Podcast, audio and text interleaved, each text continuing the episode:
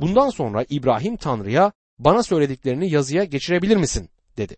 Belki siz ben tekvin yani yaratılış kitabını okudum ama öyle bir şey hatırlamıyorum diyorsunuzdur. Dikkat edin yaratılış 15. bölüm 7. ayetti. Tanrı Avram'a bu toprakları sana miras olarak vermek için Kıldaenlerin Ur kentinden seni çıkaran Rab benim dedi. İbrahim'in yanıtını dinleyin. 8. ayette Avram, ey egemen Rab bu toprakları miras alacağımı nasıl bileceğim diye sordu. Yani bunu yazıya dök diyor. Tanrı İbrahim'e mahkemeye gel ve sana bir yazı vereyim diyor. Şimdi birisi bir dakika böyle bir şey söylemiyor diyor. Ama diyor dostum. Yaratılış 15. bölüm 9. ayette. Rab bana bir düve, bir keçi, bir de koç getir dedi. Hepsi üçer yaşında olsun. Bir de kumruyla güvercin yavrusu getir. O zamanlarda kontratlar böyle yapılıyordu. Yeremya 34. bölüm 18. ayette bu şekilde bir kontrat yapmaktan söz eder. O zamanlarda bir kontrat yapıldığında birisi bir şey yapmayı kabul eder ve diğeri de buna karşılık bir şey yapmayı kabul ederdi. Yani karşılıklı anlaşırlardı. Bir kurbanı iki parçaya bölerler, yarısını bir tarafa, diğer yarısını da diğer tarafa koyarlardı. Sonra da el ele tutuşup iki parçanın arasında yürürlerdi. Bunu yapmaları kontratı mühürlerdi. Günümüzde bir notere gitmekle, bir noterin önünde antlaşmayı onaylamakla aynı şeydi bu. Bunun üzerine İbrahim kurbanları hazırladı ve bekledi. Bütün gün bekledi. Etlerin üzerine kuşlar geldi ve İbrahim onları kovdu. Tanrı İbrahim'le buluşmakta geç kalmıştı. Güneş batana dek oraya gelmedi. Yaratılış 15. bölüm 12. ayetten bunu anlıyoruz. Tam kontratı imzalamak üzereyken Tanrı İbrahim'i derin bir uykuya daldırır. Bunun nedeni İbrahim'in kurbanların arasından Tanrı ile yürümemesi gerektiğidir. İbrahim'in hiçbir vaatte bulunmaması gerekir. Vaat etme işini Tanrı yapmaktadır. Yaratılış 15. bölüm 17. ayette güneş batıp karanlık çökünce dumanlı bir mangalla alevli bir meşale göründü ve kesilen hayvan parçalarının arasından geçti diyor. Tanrı etlerin arasından tek başına geçti çünkü antlaşmayı Tanrı yaptı. Ve İbrahim'in yükümlülüğü Tanrı'ya güvenmekti. Eğer antlaşma İbrahim'in sadakatine belki her gece dua etmesine bağlı olsaydı o zaman vaadin hiçbir faydası olmazdı. Bu yüzden bütün vaatleri Tanrı veriyor ve antlaşma Tanrı'nın sadakatine bağlı oluyordu.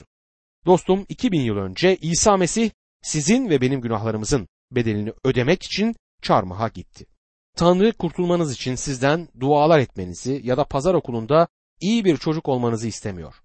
Sizden sizin için ölen oğluna güvenmenizi istiyor. Kontratı yapan odur. Vaadi veren, antlaşmayı yapan odur ve sizi o kurtaracaktır. İşte bu yeni bir kontrattır dostum. Eski kontratı İbrahim'le yapmıştı. İbrahim Tanrı'ya iman etmişti. Tanrı'ya amin demişti. İbrahim iman etti ve bu ona doğruluk sayıldı. Tanrı hala bizlerden kendisine inanmamızı istiyor. Mesih'e güvenin ve kurtulacaksınız diyor. Önümüzde çok görkemli bir resim var. Galatyalılar 3. bölüm 7. ayette öyleyse şunu bilin ki İbrahim'in gerçek oğulları iman edenlerdir diye yazar. Tanrı yasa verilmeden çok önce bunu İbrahim için yapmıştı. Tanrı İbrahim'in iyi işlerinden ötürü onunla bir antlaşma yapmadı. İbrahim'e eğer bana inanırsan ben bunu senin için yapacağım demiştir. İbrahim sana inanıyorum diye karşılık verir. Tanrı imanınızın sağlam bir temel üzerinde olmasını ister. Ama dostum eğer Tanrı'ya gelirseniz ona imanla gelmelisiniz. Tanrı yüreğinizin kapısına gelmiştir. Daha ileriye gelemez. Kapıyı kırmayacaktır. Kapıyı çalıp vahiy 3. bölüm 20. ayette söylediği gibi işte kapıda durmuş kapıyı çalıyorum. Biri sesimi işitir ve kapıyı açarsa onun yanına geleceğim. Ben onunla o da benimle birlikte yemek yiyeceğiz demektedir. Kapıyı ancak siz açabilirsiniz. Siz ve ben Mesih'e kurtarıcı olarak güvendiğimizde İbrahim'in kurtulduğu şekilde imanla kurtuluruz. Galatyalılar 3. bölüm 8. ayette kutsal yazı Tanrı'nın öteki ulusları imanlarına göre aklayacağını önceden görerek İbrahim'e bütün uluslar senin aracılığınla kutsanacak müjdesini önceden verdi diyor. Kutsal yazı Tanrı'nın öteki ulusları imanlarına göre aklayacağını önceden görerek İbrahim'e müjdesini önceden verir. Eğer işler olmadan iman İbrahim için yeterli değil idiyse biz neden farklı bir şey arzulayalım? Ve kutsanma İbrahim'in yasayı yerine getirmesinin değil imanının karşılığı olduğu gibi bizler neden imandan yasanın işlerine geri dönelim? Tanrı İbrahim'e müjdeyi verdi. Tanrı bunu ne zaman yaptı? Elçi Paulus'un bize verdiği ilk örnek İbrahim'in iman hayatının başlangıcıdır. Şimdi Paulus İbrahim'in yaratılış 22. bölümde kaydedilen iman yaşamının sonlarında gerçekleşen bir olaydan söz eder. Bu İbrahim İshak'ı surakta sunduktan sonra gerçekleşmiştir. Sunu dedim çünkü Tanrı onu durdurduğunda onu sunmak üzereydi ve Tanrı İbrahim'i bunu yapmış olarak saydı. Tanrı'ya imanı olduğunu, Tanrı'nın İshak'ı ölümden dirilteceğine inandığını gösterdi. İbraniler 11. bölüm 19. ayette İbrahim Tanrı'nın ölüleri bile dirilteceğini düşündü. Nitekim İshak'ı simgesel şekilde ölümden geri aldı der. Tanrı'nın İbrahim'in iman etkinliğine verdiği karşılığa dikkat edin. Yaratılış 22. bölüm 15 ila 18. ayetler arasında şöyle yazar. Rabbim meleği göklerden İbrahim'e ikinci kez seslendi. Rab diyor ki kendi üzerime ant içiyorum. Bunu yaptığın için biricik oğlunu esirgemediğin için seni fazlasıyla kutsayacağım. Soyunu göklerin yıldızları, kıyıların kumu kadar çoğaltacağım. Soyun düşmanlarının kentlerini mülk edinecek. Soyunun aracılığıyla yeryüzündeki bütün uluslar kutsanacak. Çünkü sözümü dinledin. Belli ki bu sırada Tanrı İbrahim'e müjdeyi bildirmişti. Çünkü İshak'ın sunulması Mesih'in sunulmasının en iyi örneklerinden birini oluşturur. Tanrı İbrahim'in oğlunu kurtardığı halde kendi oğlunu kurtarmamış, onu hepimiz için ölüme teslim etmiştir. Elçi Paulus'un İbrahim'in hayatında görmemizi istediği önemli şey onun Tanrı'nın sesine itaat ettiğidir. Tanrı kendisine bunu buyurduğunda İbrahim oğlunu sunmaya razıydı ve Tanrı dur dediğinde durdu. Tanrı'nın sesine itaat etti. Davranışlarıyla Tanrı'ya iman ettiğini gösterdi. Yine Tanrı'ya iman etti ve Tanrı bunu kendisi için doğruluk saydı. Bazı insanlar Elçi Paulus'un İbrahim hakkında söyledikleriyle Yakup'un İbrahim hakkında söylediklerinden ötürü kutsal kitapta çelişki olduğunu düşünmektedirler. Elçi Paulus İbrahim'in imanla aklandığını söyler. Yakup ise Yakup 2. bölüm 21 ve 22. ayetlerde atamız İbrahim'in oğlu İshak'ı sunağın üzerinde Tanrı'ya adama eylemiyle aklanmadı mı? Görüyorsun onun imanı eylemleriyle birlikte etkindi. İman eylemleriyle tamamlandı der. Ancak Yakup sözlerine onda imanın yaptığı işlerle bir arada işlediğini görüyorsunuz. Böylece iman yapılan işler sonucunda yetkinlik buldu diye devam etmektedir. Nerede? Yakup 2. bölüm 22. ayette. John Calvin bunu şu şekilde dile getirir. Sadece iman kurtarır ama kurtaran iman yalnız değildir. Yani kurtaran iman kişiyi iyi işlere götüren dinamik, canlı bir imandır. Umarım Yakup'un yasanın işlerinden söz etmediğini anlamışsınızdır. Yakup tamamıyla iman işlerinden söz etmektedir. İman sonuçta iyi işler oluşturmaktadır. İşlerin sizi kurtaracağını söylemek arabayı atın önüne koymaktır. Ona bakarsanız bazı insanlar atı arabanın içerisine bile koyarlar. İmanın İbrahim'in hayatında olduğu gibi kişiyi iyi işlere götürdüğünü görmek önemlidir. Tanrı yüreklerimizi görür. Mesih'e kurtarıcı olarak güvenip güvenmediğimizi bilir. İçten olup olmadığımızı bilir. Kilise üyesi neden içten değilsin? Eğer bir kilise üyesiyseniz ve içten değilseniz kilisedeki insanları kandırabilirsiniz. Komşularınızı kandırabilirsiniz ve dindar görünebilirsiniz. Kilise üyesi dürüst olup aynı zamanda da eğlenebilir. Rol yapmaya gerek yok. Dürüst olabilir ve Mesih'e kurtarıcınız olarak güvenebilirsiniz. Ve diri, dinamik iman sonuçta iyi işler oluşturacaktır. Yakup ikinci bölümü dikkatle okuduğunuzda Yakup'un İbrahim'i iyi işler olmadan imanın ölü olduğunu göstermek için bu örneği kullandığını göreceksiniz. Bu İbrahim'le ilgili verilen tarihin sonudur. Çünkü bu Tanrı'nın kendisine son olarak göründüğü zamandır. Elçi Paulus'un Galatyalılarda İbrahim'in imanla aklandığını söylediği ayet bu değildir. Paulus sadece imanın yeterli olduğunu söyler ve söylemek istediklerinde İbrahim'in yaratılışın 15. bölümünde yer alan tarihiyle kanıtlar. Yakup işler olmadan imanın ölü olduğunu söyler ve bunu İbrahim'in yaratılışın 22. bölümünde yer alan tarihiyle kanıtlamaktadır. İbrahim 22. bölümde sözünü tutmayarak Tanrı'ya bir dakika söylediklerine inanmıyorum. Bütün bu yıllar boyunca rol yapıyordum deseydi o zaman İbrahim'in imanının sahte iman olduğu belli olurdu. Ama Tanrı daha yaratılış 15. bölümde İbrahim'in gerçek imana sahip olduğunu biliyordu.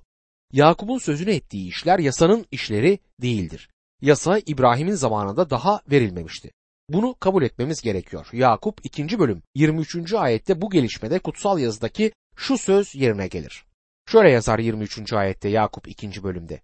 Böylelikle İbrahim Tanrı'ya iman etti. Böylece aklanmış sayıldı diyen kutsal yazı yerine gelmiş oldu.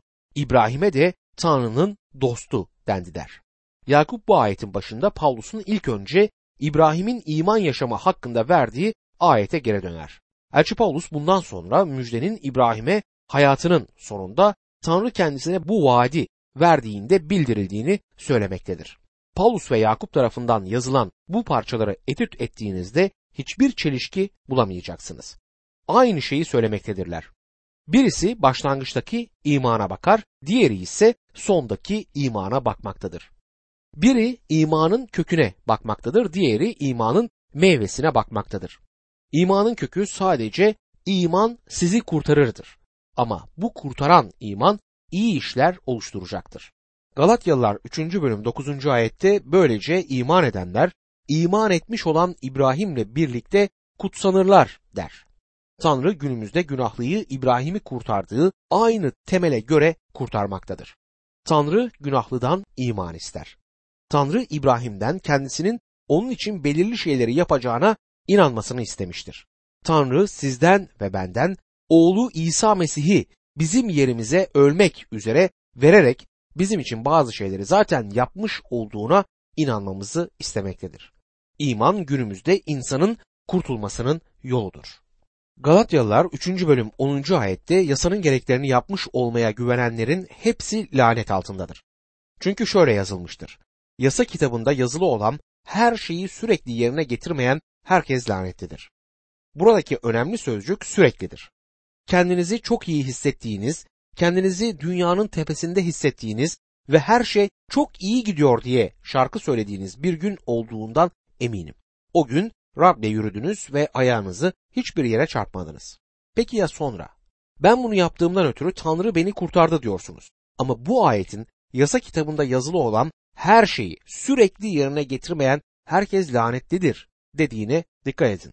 Bunun altını çiziyorum. Yasayı gece gündüz her gün 24 saat haftanın 7 günü yılın 52 haftası düşünce, sözler ve davranışlarda yerine getiriyor musunuz? Eğer insansanız yolun bir yerlerinde gevşediğiniz kesindir. Her zaman dünyanın tepesinde yaşamıyoruz. Dostum gevşediğinizde yasa sizi ancak suçlayacaktır. Her zaman haleluya, Tanrı'ya övgüler olsun diyerek dolaşan iyi bir vaiz tanıyorum. Birisi karısına her zaman öyle olup olmadığını sordu. Karısı hayır kötü günlerde oluyor diye yanıtladı. Hepimizin kötü günleri olduğunu kabul etmeliyiz. Dostum eğer kendinizi yasanın altına koyacaksanız ve iyi bir gününüz olacaksa bundan ötürü ödüllendirilmeyeceksiniz. Diyelim ki ben 30 yıldır oturmakta olduğum kentin ülkenin bütün yasalarını yerine getiriyorum. Sonra evimde oturup ülke yetkililerinin bütün bu yasaları yerine getirdiğimden ötürü gelip bana bir madalya takmalarını bekliyorum. 30 yıl boyunca her yasayı yerine getirip sonra bir şey çalarsam ya da örnek veriyorum hız sınırını aşarsam tutuklanacağım kesindir. Gördüğünüz gibi yasa sizi ödüllendirmez, size yaşam vermez. Yasa sizi cezalandırır. Dostum iman size bir şey verir. Verdiği ise yaşamdır. Galatyalılar 3. bölüm 11. ayette Tanrı katında hiç kimsenin yasayla aklanmadığı açıktır. Çünkü imanla aklanan yaşayacaktır der. Eski antlaşma bile insanın imanla kurtulduğunu öğretmektedir. Kimsenin yasayı yerine getirerek kurtulduğunu söylemez. Yasa zamanında yasayı yerine getirerek kurtulan birini bulursanız lütfen bunu bana bildirin. Musa'nın yasasını yerine getirerek kurtulan kimseyi duymadım. Bildiğiniz gibi Musa'nın sisteminin özü kurban sistemiydi. Musa Tanrı'nın yasasının altında bile insanlara merhamet ve lütuf uzatabilmesinden ötürü seviniyordu. Yüzünün öyle parlamasının bence nedeni buydu. Habakuk 2. bölüm 4. ayette doğru kişi imanıyla yaşayacaktır diye yazar. Galatyalılar 3. bölüm 12. ayette yasa imana dayalı değildir. Tersine yasanın gereklerini yapan onlar sayesinde yaşayacaktır der. Bu da oldukça önemli bir ayettir. İman ve yasa, kurtuluş ve yaşam hakkında birbirleriyle tezat oluşturan ilkelerdir. Biri diğerini iptal eder. Birbirlerine karşıdırlar. Yasaya göre yaşayacaksanız o zaman imanla kurtulamazsınız. İkisini birleştiremezsiniz. Birbirlerine bunlar karşıttırlar. Buna bir örnek vereyim. Bir keresinde tatile gittiğimizde eşim uçakla gitti. Ben de arabayla tatil yerine geldim. Dönüşte de eşim uçakla ben arabayla dönmek zorundaydım. O zaman eşime şöyle söyledim. Aynı anda hem arabayla hem de uçakla gitmek güzel olmaz mıydı? Uçakta oturup arabada ayaklarımı yere basmak. Ayaklarım arabada yere bastığında kendimi çok daha güvenlikte hissettiğimi söylemek isterim. Ama bu saçma bir düşüncedir. Eğer uçakla gidiyorsak uçakla gidiyoruzdur. Arabayla gidiyorsak arabayla gidiyoruzdur. Yolcuların uçakta oturup ayaklarını arabada yere basmaları için bir düzenleme yapılmamıştır. Dostum Tanrı da sizin hem imanla hem de yasayla kurtulmanız için hiçbir düzenleme yapmamıştır. Ya birini ya da diğerini seçmeniz gerekiyor. Yasaya uymak istiyorsanız bunu deneyebilirsiniz ama Tanrı'nın bunu başaramayacağınızı zaten söylemiş olduğu konusunda sizi uyarmak isterim. Yasa imana dayalı değildir. Tersine yasanın gereklerini yapan onlar sayesinde yaşayacaktır diyor bu ayette.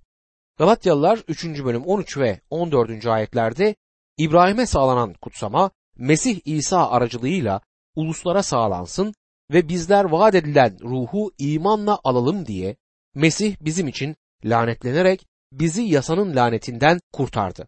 Çünkü ağaç üzerine asılan herkes lanetlidir diye yazılmıştır diyor. Mesih bizi yasanın lanetinden kurtardı. Musa'nın yasası bizi lanetlemiştir. Bu tıpkı oturduğum yerdeki yasaları yerine getirmek hakkında verdiğim örneğe benzer. Bu yasaları yerine getirdiğimden ötürü beni ödüllendirmezler ve bunlardan birini çiğnersem de suçlu olurum. Mesih bizleri Musa'nın yasasının cezasından kurtarmıştır. Bunu nasıl yaptı? Bizim için lanetleyerek. O cezayı bizim yerimize Mesih çekmiştir. Çünkü ağaç üzerine asılan herkes lanetlidir diye yazılmıştır. Bu göreceğimiz gibi eski antlaşmadan bir alıntıdır ve birçok bakımdan çok önemli bir ayettir. Nedenlerden biri İsrailoğulları ölüm cezası olarak ağaca asmayı kullanmıyorlardı. Bunun yerine insanları taşlayarak öldürürlerdi. İsrail'e giden biri şöyle demiş. Neden ölüm cezası olarak taşlanmayı kullandıklarını sık sık düşünmüşümdür. Şimdi biliyorum. Bu ülkede nereye dönersen dön her taraf taşla dolu. İsrail'de ölüm cezası asarak değil taşlanarak veriliyordu. Ancak azarlamaya layık bir suç işlendiğinde prosedür şöyleydi. Yasanın tekrarı 21. bölüm 22 ve 23. ayetlerden öğreniyoruz bunu. Şöyle yazar. Eğer bir adam bir günahtan ötürü ölüm cezasına çarptırılıp öldürülür ve ölüsü ağaca asılırsa ölüyü gece ağaçta asılı bırakmamalısınız. O gün kesinlikle gömmelisiniz. Asılan kişi Tanrı tarafından lanetlenmiştir. Tanrınız Rabbin mülk olarak size vereceği ülkeyi kirletmeyeceksiniz der. Yani çok büyük bir suç işlemiş ve taşlanarak öldürülmüşse vücudu herkesin görmesi için bir ağaca asılabilirdi ama bütün gece orada bırakılamazdı. Bunun için verdiği neden ise Tanrı tarafından lanetlenmiş olmasıdır. Tanrınız Rabbin miras olarak size vereceği ülkeyi kirletmeyeceksiniz der. Mesih bizler için lanetlenmişti. Soru şudur. Mesih ne zaman lanetlendi? Beden alıp insan olduğunda mı lanetlenmiştir? Hayır. Neden? Çünkü bunun yanıtını Luka 1. bölüm 35. ayette görüyoruz. Doğduğu zaman kendisine kutsal kişi denilmişti. Hakkında çok az kayıt bulunan o sessiz yıllarda mı lanetlendi? Hayır. Kutsal kitap Tanrı ve insanlar önünde iyilik bulunuyordu der. Luka 2. bölüm 52. ayetti. Peki hizmet sırasında mı lanetlendi? Kesinlikle hayır. Babası onun hizmeti sırasında sevgili oğlum budur. Ondan hoşnutum demişti. O zaman çarmıhtayken lanetlenmiş olmalıydı. Evet ama çarmıhtaki ilk 3 saat sırasında değil. Çünkü kendisini sunduğunda lekesizdi. Çarmıhtaki son 3 saat sırasında bizim için lanetlendi. Rabbin onun ezilmesini uygun gördüğü, acı çekmesini istediği ve canını suç sunusu olarak sunduğu zaman o zamandı. Yaşaya 53. bölüm 10. ayette ne var ki Rab onun ezilmesini uygun gördü, acı çekmesini istedi.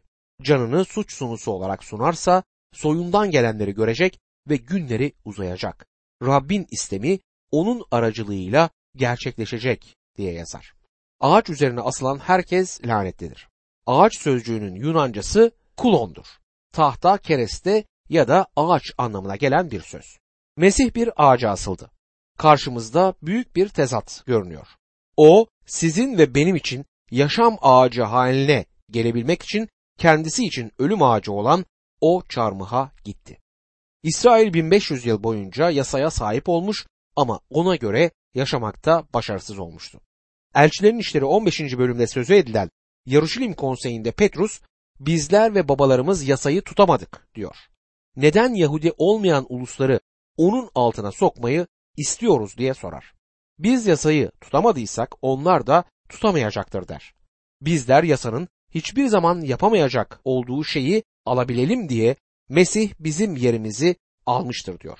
Bu lütuf çağında özel bir armağan olan ruhtur. Galatyalılar 3. bölüm 15. ayette kardeşler insan yaşamından bir örnek vereyim. İnsanlar arasında yapılmış bile olsa onaylanmış bir antlaşmayı kimse geçersiz saymaz. Ona bir şey eklemez diyor. Örneğin bir adamla kendisine 500 lira ödemek üzere bir kontrat yaptığınızı varsayalım. Bir yıl sonra ona sadece 200 lira ödemeye karar veriyorsunuz.